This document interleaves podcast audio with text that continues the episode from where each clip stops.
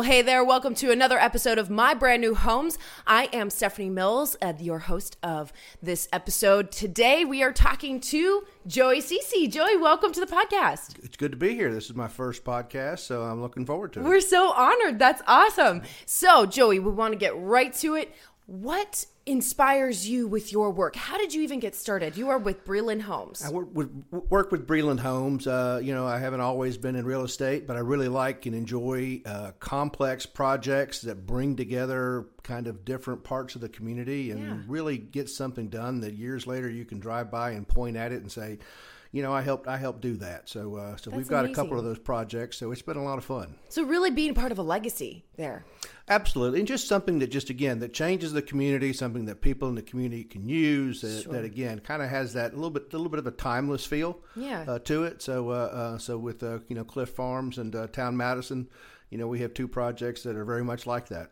And they're beautiful spaces. Um, our audience has had a chance to come along with us to tour Town Madison and, and go into Clift Farms and do lives there. So that's just a great space to even be able to get in the beginning of. Yeah, absolutely. Both of them are really, truly unique uh, properties. Uh, you know, the fact that you could put together, you know, 550 acres on each side of uh, Yeah. the city of Madison like that, uh, a little bit more regional in scope with Town Madison being on the interstate. Uh, but again, especially that Clift Farm with the history uh, from uh, Mr. Clift and the family, uh, it's it's all very been a very very uh, uh, great great pro- uh, process working on both those projects. So, how long have you been in the process of construction and, and now with Breland Homes? Well, you know, I always tell everybody, Town Madison is an overnight success. It started about twelve or thirteen years ago. Really? So, oh yeah, it feels know, like it's just been yesterday. Well, the you know the the the infrastructure there, having to put the roads in and the uh, the interchange and, and going through the approval process with the federal government for that, really started a long time ago. And so when people kind of question why things haven't happened quicker, it really has happened as quickly as the uh, infrastructure could be put in there. A lot of which is beyond our control. When you have to go get environmental permits, you've got to go. Uh, interstate justification studies for the interchange. So, you know, we've moved as fast as the process would allow us. Uh, and now we're at the end of that process, and now you really start to see the uh, the, the construction and the things kind of starting to come up out of the ground, and it's, it's really neat. Well, and the end result is going to be amazing. There's so much going into Town Madison area and Clift Farms. So just the continued expansion there. So, Joey, our audience is a mix there of current and potential home buyers. So if you're listening right now, Joey's got the inside scoop for you. Um, can you tell us some of the major growth areas around town that our home buyers should be looking out for? Well, you know, uh, you know, in this market right now, of course, we've got 18 different communities around uh, North Alabama, from uh, Cullman County to Limestone County, Athens, of course, uh, several here in Madison County. And it just depends on what you're looking for. There's something for everybody. Some people want to be a little bit more removed from downtown. Some people want to be as close as they can. Uh, people want smaller yards and less maintenance. Some do still want that uh, yard experience and go out and mow their own yard. So there's really something for everyone. And it, it, unlike other times maybe in our past, there's a much wider variety of products out there for folks from downtown infill and townhouse type products, uh, condominium type products, different places.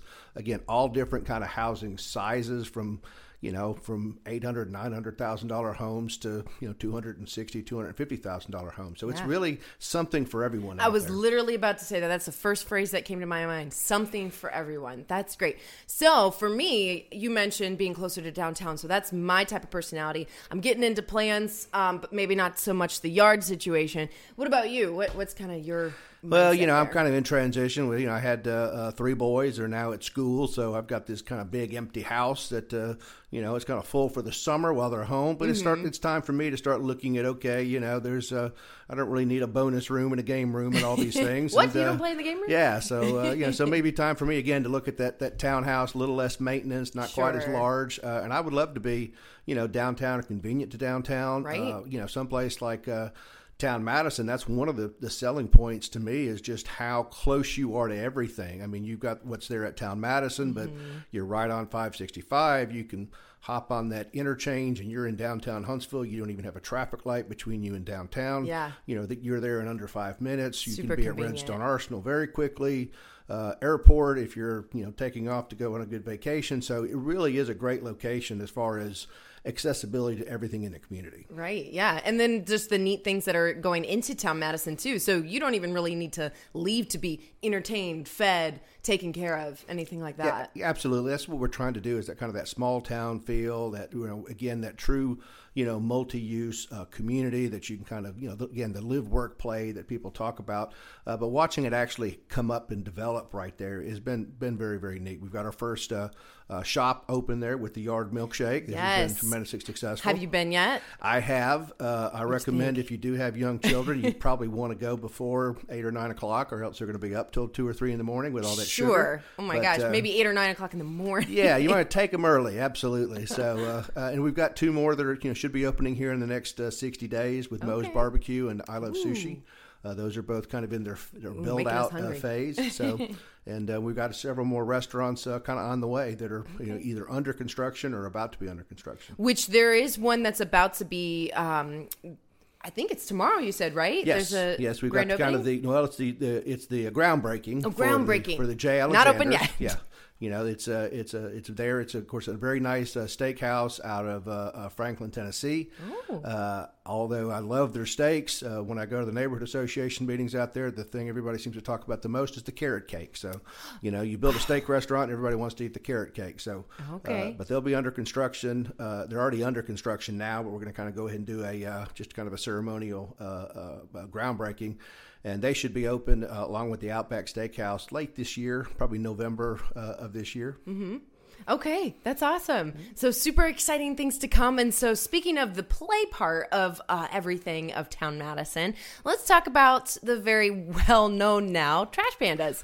So you played that huge role in actually getting the new Trash Pandas minor league team going in Town Madison. So which our audience actually has been able to explore with us. So that's pretty exciting. Let's get some more insight. Can you tell us how impactful having that new minor league team in North Alabama will be to this community? Well, I think it's a great asset for the community. You know, number one, because it really is kind of a, a workforce development tool.